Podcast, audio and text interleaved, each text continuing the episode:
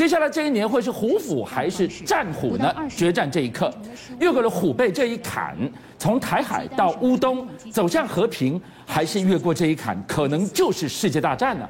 还要看到的是这个战场防疫，越过了虎背，会是全球大解封还是大封锁呢？不管是有形的强国战争，无形的病毒战争。到新闻新春开工这一天，我们告诉大家，明知山有虎，还得向虎山行。今天学恒来看看，是口袋的战争已经开打了。我们不知道是伏虎还是战虎，但我们知道它是一个掏钱虎。掏钱虎，今年一整年，一只老虎会不停的从你口袋掏钱，掏的比以前还要多。第一个，现在政院宣布了，黄豆、玉米原物料减税，是桶装瓦斯、天然气也动涨。听起来好像很棒，我觉得这是好事。你怎么开始告诉我们掏钱虎已经直扑而来了？我们这样讲，减税，请问是不是减少中央政府的税收？哎，对，中央政府的税收，你怎么能够保证？我这样讲，大盘商被减税了，你怎么能保证我一般民众、中盘商或是烘焙业拿到的价格会跟着调降呢？哦，你没办法确定的话，是这个做法不是不好。而是你要有配合的方式，汽油、柴油也都降了货物税。好，那我们第第一个特别要讲，中油台塑呢，配合货物税调降，汽油大降一点一。哇，这一则新闻是今天开工大家最有感，好事啊。好，你说是好事，但第一个，政府当然有它调控的一个必要性，可我们还是要讲第一个。货税调降，政府税收是不是减少？是税收减少，我们的基础建设，我们相关的教育、军事经费，是不是也减少了？所以这是全民买单呐、啊。是，所以再这样讲，为什么它要降？你看十二月一号、十二月六号都在降，但是全世界的燃料价格没有再这样子往下降的，是为什么就我们降？我们基本上啊，整个中油已经它的价格，天然气跟石油已经跟全世界脱钩。脱钩是什么意思？二零二一年哦，是十三年以来亏最多的，因为政策配合，它亏了四百多亿。是，光是天然气价格倒赔七百四十九亿。哎，这个说明什么？今天我已经在赔了，我还得被勒脖子，说我不但冻涨，我还要调降。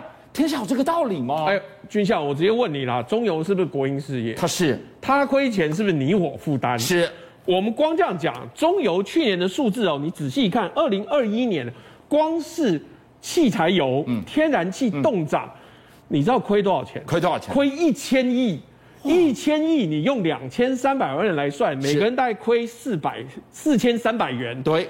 而今年如果天然气又要动涨啊，因为实在脱钩脱得太严重，是人家都涨二点五倍，你完全固定的话，对，它要亏一千三百亿。那那，我就问你了，就是各行各业你压抑这个价格，你能压多久？然后通膨是你压得住的吗？哎，我们先这样讲，短时间通膨压得住哦，CPI 消费者物价指数哦。一月比十二月的二点六二，估计还会跌一些。哎呦，哎，这是好事哦！哎，这是好事，但问题哪里我纳税钱去贴呀？那你说是不是好事？还没完。但为什么接下来就出现一个问题？我们刚刚讲，你要压抑物价，嗯，又要提升产量，这两个绝对相冲突。对，供给跟需求是不可能介入那么多，所以蛋价为什么飙涨？每台斤四十二块以上哦，已经比去年多了很多。现在你从南部北返，嗯，要南蛋北送，就是呃，我今天带一个伴手礼从彰化带回台北来，哎，送你一盒蛋，超棒的。我从台北回南部去返家探亲，我买了蛋卷回去，我拎了两袋鲜鸡蛋回台北啊。我跟你讲，而且你在台北，我跟你讲，北部真的缺蛋，你去台北那种干妈店要去买蛋。外面都没有，以前干嘛讲卖蛋是不是都一篮一篮？对，然后你把它挑了装到塑胶袋，对不对？对。现在外面都没有蛋，那摆哪呢？你要跑去跟柜台、跟老板讲，老板，我想要买蛋。搞什么神神秘秘？老板，我跟你讲，老板会说，哦，熟客是不是？是。柜台底下有人，你要几颗我拿给你。哇。因为是真的，大家都在抢，连火锅店都不敢放大量的蛋出来。是。那我我们讲坦白一点，背后为什么？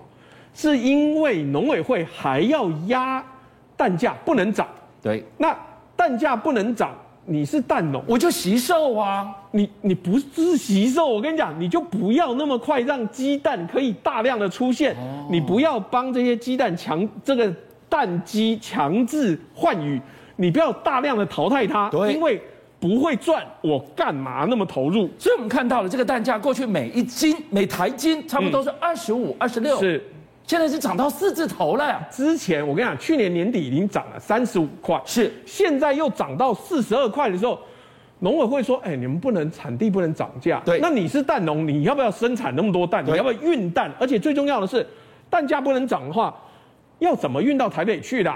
是要他自己坐飞机吗？那些蛋自己走路走到台北吗？运价运价不用成本吗？哎，运价当然要成本，所以产生的另外一个问题就是，那你今天蛋价一直上升。嗯哎，台湾人其实吃很多蛋。你去早餐店看一看，蛋饼能够不加蛋吗？这个烧饼、油条也要加蛋吗？咸豆浆也要加蛋，是连美乃滋里面都要加蛋的时候，蛋出现的波动对民众最痛，而且短时间不能解决。你即使从国外运蛋来，都没办法那么快解决，因为蛋鸡太旧换新要时间，运蛋来要时间，你运蛋来的运费几乎都比蛋还要贵了。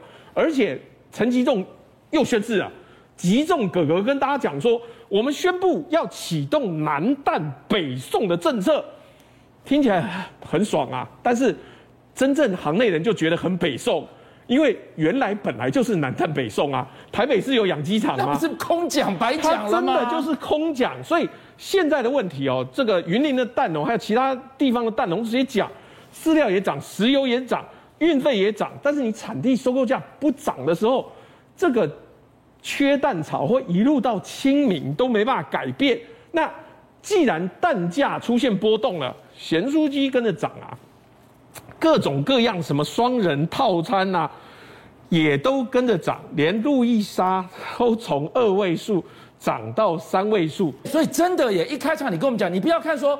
中油宣布每公升是降个一点多，不要看黄小玉现在是不瞌睡，压抑这个价格，大家暗自高兴，这不就涨了涨了涨了吗？哎，因为整个市场的惜售跟涨价的态势已经出来之后，是今年恐怕就是一个通膨年，逃不掉了。除了口袋的战争，我们来看到正在风风火火，过年期间到现在还在进行举行的就是北京冬奥。你不要看冬奥哦。场上是选手的竞争，场内场外，中美的角斗场才激烈啊！哎，我们先这样讲，拜登做了一个很特别的动作，ISIS 现在的确还有残存的首脑，但是已经不是像以前那么高地位了。是，拜登下令美军不用无人机哦，他是直接派直升机入侵去刺杀这一个 ISIS 首脑库雷西，而我们这样讲。库雷西已经不像以前是精神领袖，他是自己做自杀炸弹的，所以当场没有办法活捉他，因为他引爆身上的自杀背心。那但是对拜登来讲，有助于他的支持度。可是同一时间，习近平跟普京却在北京会面了，而且发表了中俄共同声明。哇，这个地方你就闻到了场内外那个角斗的烟硝味。你什么时候不不行动？你选在奥运开幕前几个小时，拜登在这里博版面，然后呢？你看习近平跟普京，他们把手给牵上了。哎，而且最重要的是，中俄共同宣言里面呢，进可攻，退可守。一方面希望强调俄罗斯是爱好和平的，对；另外一方面呢，中方宣誓跟俄罗斯携手共进。最重要，对台湾来讲，普京直接特别强调。我支持一个中国，也就是这是首次普丁那么官方、那么大张旗鼓的告诉大家说，我俄罗斯今天跟中国站在一起。说一个大白话，今天利用冬奥的接见峰会的场合，嗯、普丁做球给习近平杀，我就告诉你，美国看着。今天中俄把手给牵得牢牢的了，是，但美方因为之前已经说过要外交抵制，所以产生的问题就是，那美方现在没有派官员去，嗯、也没有要跟习近平谈话的时候，嗯、你插不上嘴，所以这一次冬奥官方关系，中方已经跟俄罗斯跟其他的诸多国家有了建立关系的可能，但其他国家，我们先这样讲。有八个国家连运动员都没有参赛。是冬奥的标准比较高，你国家要有雪地运动的能力。对，但他元首还是赴北京见了习近平。同样的，他在一般的收视率上面却往下滑。美国的收视是有史以来最低，只有一千六百万的收看者，而且有非常多的企业，他照常赞助，但赞助之后变得很低调，不敢讲话，他不会撤赞助。但不敢讲话，譬如说三星推了那个 Flip 折叠式手机，奥运特别版，那应该利用奥运的机会，好好的大推特推啊。对，但是假拍谁？他只在网络上宣传，为什么不敢？他没有在南韩本地宣传，没有在国际间做广告，就是怕人权团体说：哎，你怎么可以支持中国？台湾不是派我们的代表团照常出席这一个开幕典礼，是也被骂呀。同样的，Toyota、Panasonic，这是全球奥林匹克伙伴哦，它不是只支持中国，但他们投放的赞助之后，在日本境内也完全没有北京冬奥的相关广告的时候，这一次对中国来讲，冬奥是损跌损涨都有各半。邀请您一起加入五七报新闻会员，跟俊相一起挖真相。